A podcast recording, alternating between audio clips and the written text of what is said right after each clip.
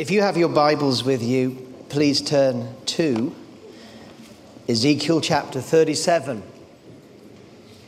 Ministering on the theme this evening of, can these dry bones live? Can these dry bones live? So Ezekiel chapter thirty-seven and verse one. The hand of the Lord came upon me, and brought me out in the spirit of the Lord, and set me down in the midst of the valley, and it was full of bones. Then he caused me to pass by them all around, and behold, there were very many in the open valley, and indeed they were very dry. He said to me, Son of man, can these bones live? So I answered, O Lord God, you know. Again he said to me, prophesy to these bones, and say to them, O dry bones, hear the word of the Lord. Thus says the Lord God to these bones, surely I will cause breath to enter into you, and you shall live. I will put sinews and muscles on you, and bring flesh upon you, cover you with skin, and put breath in you, and you shall live. Then you shall know that I am the Lord.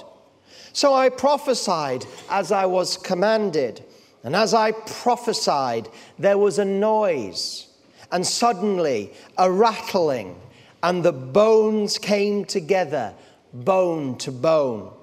Indeed, as I looked, the muscles and the flesh came upon them, and the skin covered them over, but there was no breath in them. And he said to me, prophesy to the breath, prophesy, son of man, and say to the breath, thus says the Lord God, come from the four winds, O breath, and breathe on these slain that they may live.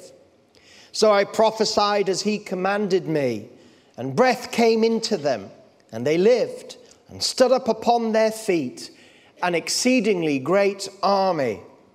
Then he said to me, Son of man, these bones are the whole house of Israel. They indeed say, our bones are dry, our hope is lost, and we ourselves are cut off. Therefore prophesy and say to them, thus says the Lord God, behold, O people, I will open your graves and cause you to come up from your graves and bring you into the land of Israel. Then you shall know that I am the Lord, when I have opened your graves, O my people, and brought you up from your graves. I'll put my spirit in you, and you shall live, and I will place you in your own land. Then you shall know that I, the Lord, have spoken it and performed it, says the Lord. What a wonderful, powerful encounter that Ezekiel had with the Lord in this valley of dry bones. And uh, just want to say that whenever you read in this passage spirit, you could ca- translate it breath. And whenever you read in this par- passage breath, you could translate it spirit. Because in the Hebrew, this word is ruach. And that can be translated breath, or that can be translated spirit. It's the same, uh, or, or even wind. It's the same in the New Testament where you have the word spirit. It can also be translated breath or wind. And so here we have a picture. Now, what is going on? Why is this valley a valley of dry bones? Well, we saw near the end that this valley of dry bones represents the state of God's people. And in this valley of dry bones that Ezekiel was taken to in the spirit, these bones are the bones of warriors that lost the battle.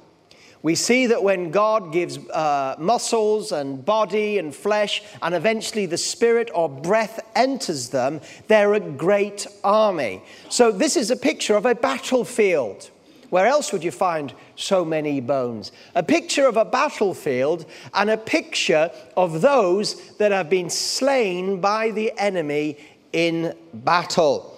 Uh, the enemy has defeated them.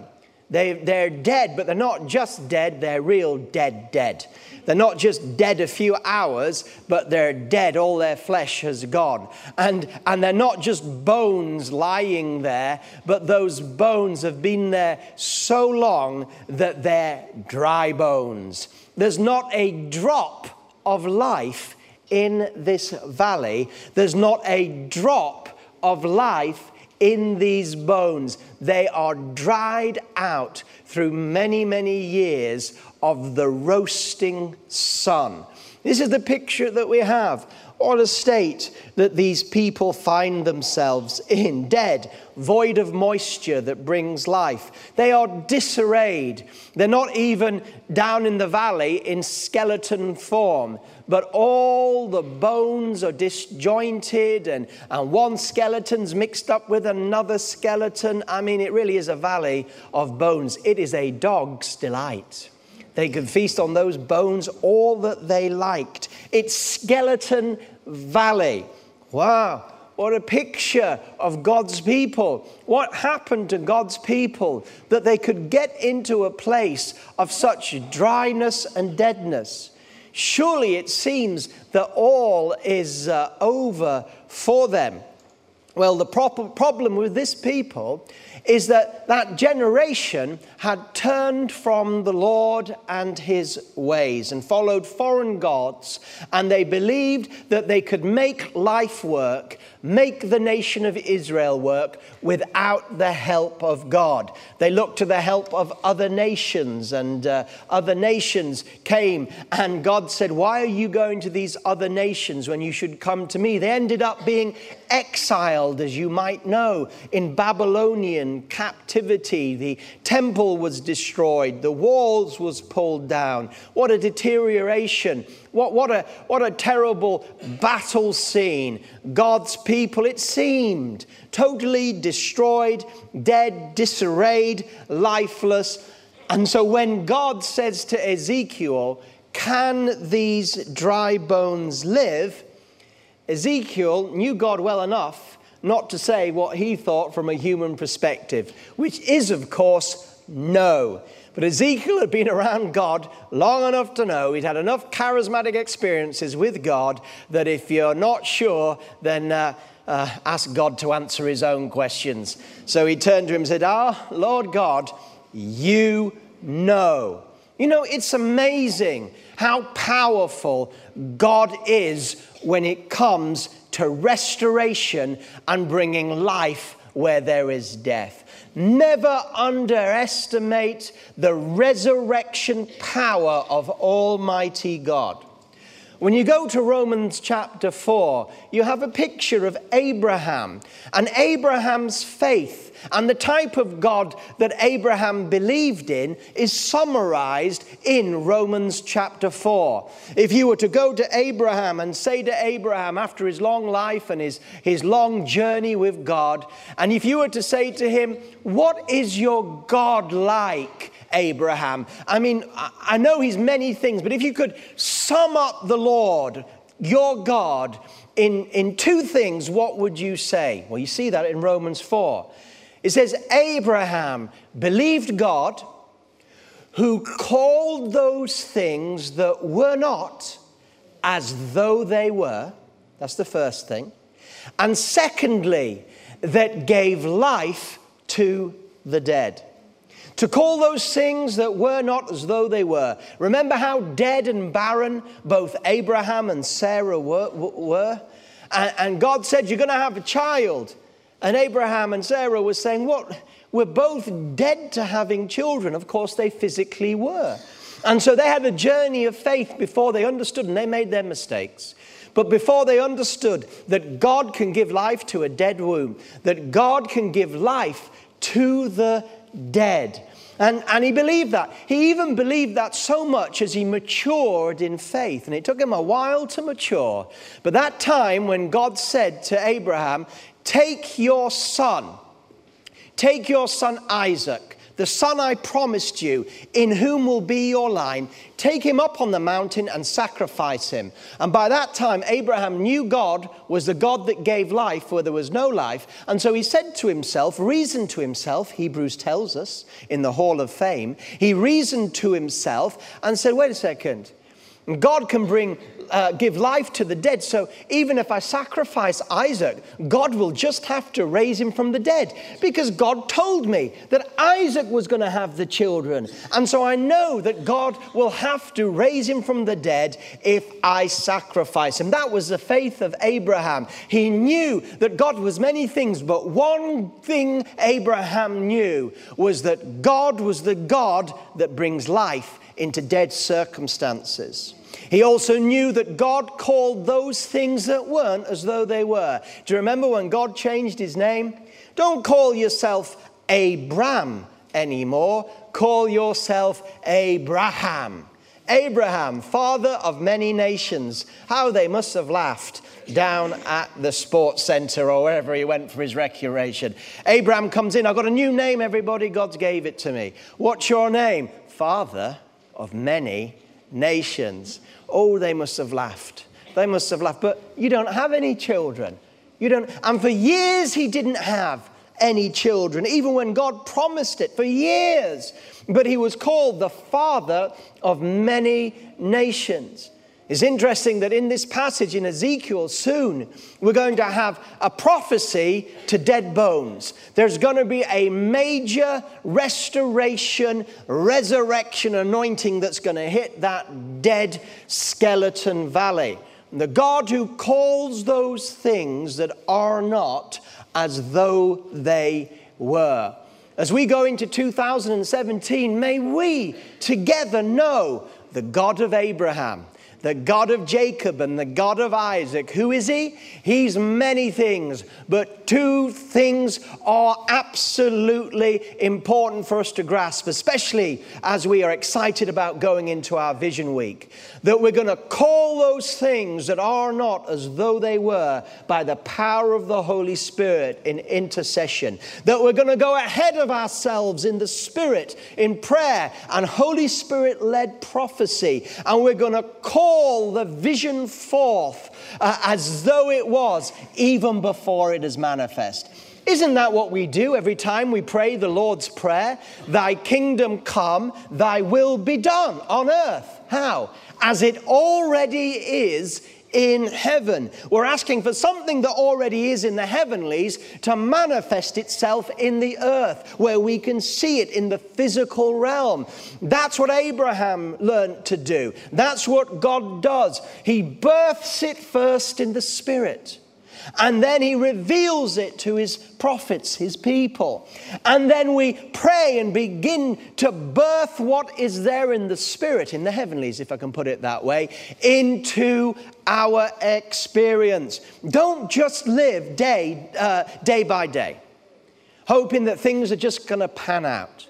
Somehow we need to connect with the vision of God for our lives, the vision of God for our house, the vision of God for our nation. We need to connect with it, because it's a vision. A vision is something in the Spirit that we see before we experience. See before we experience. And it's real sight.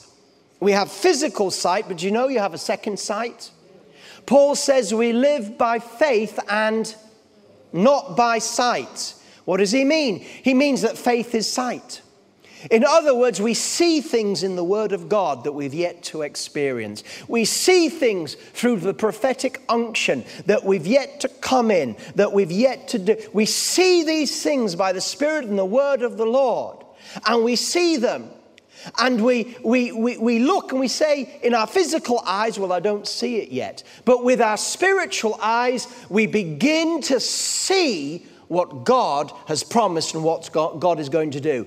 That sight, that spiritual sight, is faith. Faith is the evidence of things not seen, Hebrews eleven. The evidence of things not seen. How can you have evidence if you can't see it? You can't see it with the physical eye, but you can see it with the eyes of faith in the Word of God, or as the Spirit has revealed it to us. As we enter into this week of Vision twenty twenty, we believe, we know that God has shown us a vision for our lives personally. This, this vision is about human beings and individuals maturing, mobilizing, multiplying, individuals. This vision is for the house, us together inheriting, not alone by ourselves, but together moving forward, growing as individuals, and therefore growing together as a ministry. A vision that we've seen, and a pathway that will be described by our senior minister this week, or the pathway that will lead us by faith and action to bring this vision to come to pass. Faith is sight. And so here in this valley of bones, we see a terrible situation. Do you know that every Christian, or every person that has become a Christian, do you know they, they have experienced new life? We were all spiritually in the valley of skeletons, in the valley of bones, in the valley of death. We were all. Paul tells us in Ephesians two that all of us were dead in our sins and transgressions. Not just dead, dead and buried in our sins and transgressions. And the only person that had any power over our lives, well, not even ourselves, it was Satan, the prince of the power of the air, playing with the living dead. They might be alive, naturally speaking, but they were dead spiritually speaking. And if you're dead spiritually speaking, even though you may be alive naturally today, when your natural life ends, your spiritual life has already ended. You have no connection with God, but that can change tonight. We were all dead in our sins and transgressions, but God sent His Holy Spirit on us and began a great work of the Holy Spirit in our lives. When the Holy Spirit began His work in your life of salvation and resurrection, you didn't even know He was operating. The Holy Spirit was sent specifically by the Father and the Son to convict us of sin and righteousness and the judgment of the enemy. The Holy Spirit is the one who changed your no into yes when it came to the Lord. It was the Holy Spirit that worked in your circumstances and in your heart and in your mind. Sometimes you resisted, but God the Holy Spirit had His finger on you for such a time as this and brought you through, and you were born again. Jesus said, in order to see the things of the kingdom, you must be born again. And when you are born again, you begin to see things differently. The mist of death clears. The, the, the closed eyes of dead souls are opened, and you begin to see the Word of God clearer and clearer as you mature, and you begin to understand. Because faith has arisen, you're born again, and you are now becoming and learning who you really are. So we've all been in that place of the skeletons. And it was just as much a miracle that you came to Christ as what we're about to hear happened in Ezekiel. Can these bones live? Sometimes when we think about people that we know that haven't yet come to the Lord, can this person live spiritually? Will this person come to the Lord? And sometimes we find it hard to believe. Sometimes we've waited and hoped and witnessed, and we still haven't seen any signs of spiritual life in that person. On the contrary, maybe an increase in spiritual death resistance to the gospel. And then sometimes we can say to ourselves, well, can these dry bones live? Nobody's too hard for the Lord to save. And what we're believing is for God to bring an increased outpouring of His Holy Spirit on us and through us, that God will begin, or in, sorry, not begin, but God will increase His vivification of the dead bones of Britain and Europe, and start with our families and friends. God can do it. He did it to you. That was a jolly miracle. He did it to me. That was a jolly miracle. If he can do it to you, he can do it to anybody. No one is too hard for the Lord. But don't trust, you can't save anyone. You can be the vessel through which the gospel and the Holy Spirit moves. But the Holy Spirit, he can stop somebody in their traps. If he can, if he can take the Apostle Paul, one moment persecuting, next moment fallen off his horse, blind physically, but his eyes spiritually wide open for the first time. There is hope in the valley of the skeletons. And then God begins a work. And this uh, uh, Ezekiel prophesies to three groups. To begin with, he prophesies to the bones. Then he prophesies to the spirit, to the wind, to the breath. He prophesies to it. And finally, he prophesies to, to the people. This first stage we see in him speaking to the bones. And he begins to prophesy, he begins to speak, he de- begins to declare in the realm of the Holy Spirit. He prophesies. What is prophecy? It's word containers filled with the power of the Holy Spirit. And that's what true prophecy is. To the Hebrews in the Old Testament, words were not just information. This is very important. You know, in the Western mindset, we often sort of say things like, well, sticks and stones may break my bones, but words will never hurt me, as if words don't carry power. That is one of the most ridiculous, unbiblical statements that you could make. Sticks and stones may break my bones, but words can never hurt me. Have you not ever heard of the curses and the blessings? But when you speak the word of God, by the unction and ability of the Holy Spirit, then as you prophesy, your words are containers that are filled with Holy Spirit power. And those words, to the Hebrews, these words had life if God was in them. I mean, it's like they left you. You ever seen those cartoon strips? And, uh, and you read them, they all have bubbles coming out of their mouths, and you, you see the words in a bubble. You can actually see in the picture the person speaking. Can you imagine if that was like, if, if we all started speaking in bubbles? Can you imagine if you could see me, but you could also see the words just coming out of my mouth in concrete form? That's the sort of, of view that the Hebrews had about the word of God. Is not my word like a hammer that breaks the rock, God says? Is not my word like fire? Will not my word, uh, le- will my, will not my le- word... My word will not return to me until it has accomplished all the things that I have sent it to do. It's like the word is a messenger. The word is out there at work. Whenever there's genuine prophecy, genuine spoken scripture under the unction of the Holy Spirit, the word has been released. And it's like those words are traveling, traveling, traveling, working in history, working in circumstance, working, working, working, working, working to bring about the end that they've been spoken for. That's how Jesus was incarnate, by prophetic unction. The prophet spoke, the virgin shall be and shall conceive with child. And that word went out of the prophet's mouth, filled with the power of God. And it worked in human history. And it worked in human circumstance. And it worked year after year, hundreds of years later. That word was still working, working, working, working, working, working. Until the child was born, it was like the word then just disappeared, because it had come to fulfillment. That's how God's word works. That's how God, that's how praying works. Some of our prayers will outlive us. You know, we talk about the legacy we want to leave on the earth. I tell you, the greatest legacy you can leave on the earth is prayer. Because your prayer will outlive you. When you're praying in the Holy Spirit about certain things, some of those things, God willing, you will see and experience your life. But some of those things you won't experience, but the next generation will experience. How many of you know we have experienced so much in our lives of God that has been prayed by former generations of this house?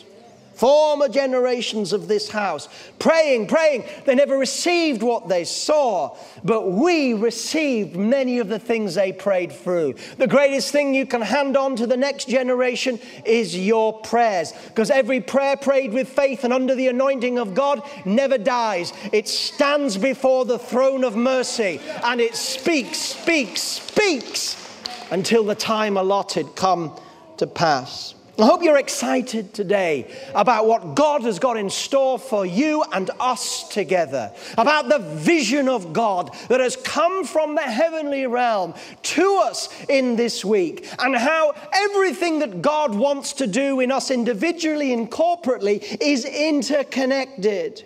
We are a body. These were bodies. And then, as he prophesied to the bones, structure came into those bodies.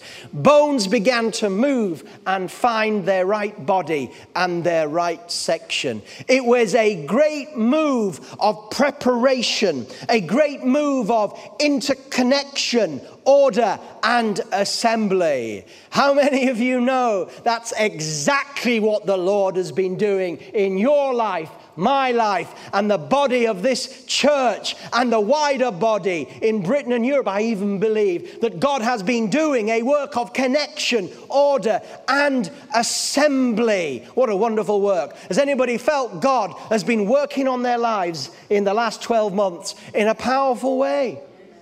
Whether you've been on the clouds or, or down in the depths, God has been ordering. Some of the bad things that have happened to you were in the hand of God turned to bring correction, order, and correct assembly of character, understanding of God's word, and endurance and tenacity.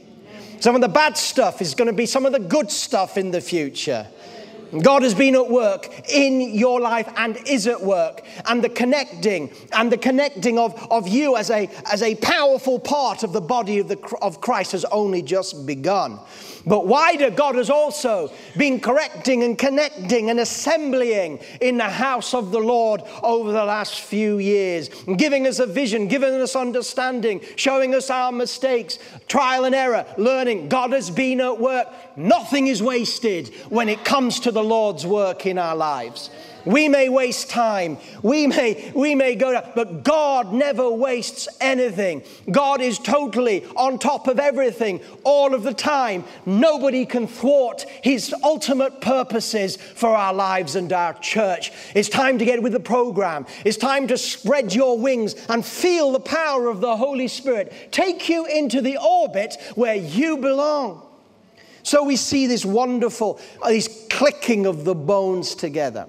And then we see flesh coming to these, these muscles and the whole rebuilding of these bodies. What a wonderful sight that must have been. The connecting, the assembling, the enfleshing, the sinews, uh, everything there, the hair, the face, all wonderful. But in the end, without the Holy Spirit, the breath, what was that? It was just a pile of corpses. It had gone from a pile of dried bones to a pile of corpses. Everything was there. Everything that a body needed was there. Arms, legs, flesh, organs. Everything was there in every single body, yet it was still totally as ineffective as it was when it was purely dry bones. Why? Because the Spirit of the living God had yet to breathe into the body. As God is at work, I, I, I do believe, even though I can't see it all the time, I do believe, not just in your life and in the life and body of this church, I do believe that in Europe, which is like a valley of dry bones in many ways with notable exceptions, that God is clicking together things. I do believe that. I pray that. I do believe it. That God is clicking things together. That God is assembling. That God is working. That God is raising up people for such an hour. That God is releasing into the body of Christ the fivefold ministry, apostles and prophets and teachers and pastors and evangelists. I believe they're being called for such a time as this, who give structure to the body and, and, and bones to the body and flesh to the body. I believe that God is working very much, not always, but very much behind the scenes. And these things are taking place in the bones of the church that is in Europe today, with notable exceptions. Connection, preparation, flesh. But then finally, well, not finally, but then he is told to prophesy to the Spirit. Wow. the breath of the Spirit. Imagine prophesying to the Holy Spirit. That blew my mind. I thought, if I prophesy to the Holy Spirit, I'm going to have to hear from the Holy Spirit before I do that. I'm not going to start telling the Holy Spirit what to do, because the Holy Spirit is known. For the Spirit blows where it wills. That's what he says. And so is one who's born of the Spirit. In other words, we're to blow wherever the Holy Spirit blows. The Holy Spirit blows where he wills. I love that. You can't see him, you can't understand him, but you can, when he blows, feel his effects. He's just like the wind. Remember, the Spirit in the New Testament can be translated wind or spirit. The wind blows where it will. Have you ever been there on a windy day, or been there on a hot, hot day, and suddenly a beautiful breeze comes in from the sea, and you, you can't see it, but you can feel it? That's exactly what the Holy Spirit is like. And what we need more than anything in two thousand seventeen is for the breath of God, the Spirit of God, to come and to infuse everything about us and everything that we do, to totally soak, like a sponge soaked, our dreams, our aspirations, our vision, and our work in the vineyard of the Lord. So he prophesies to the Spirit, and by the Spirit, he speaks to the Spirit. And then the Spirit comes, and all of a sudden, that which only the God of Abraham can do, life comes into the dead places, and they arise as a mighty army in order to bring God's kingdom. And then finally, he prophesies to the people, and this is where I'm going to close for ministry tonight.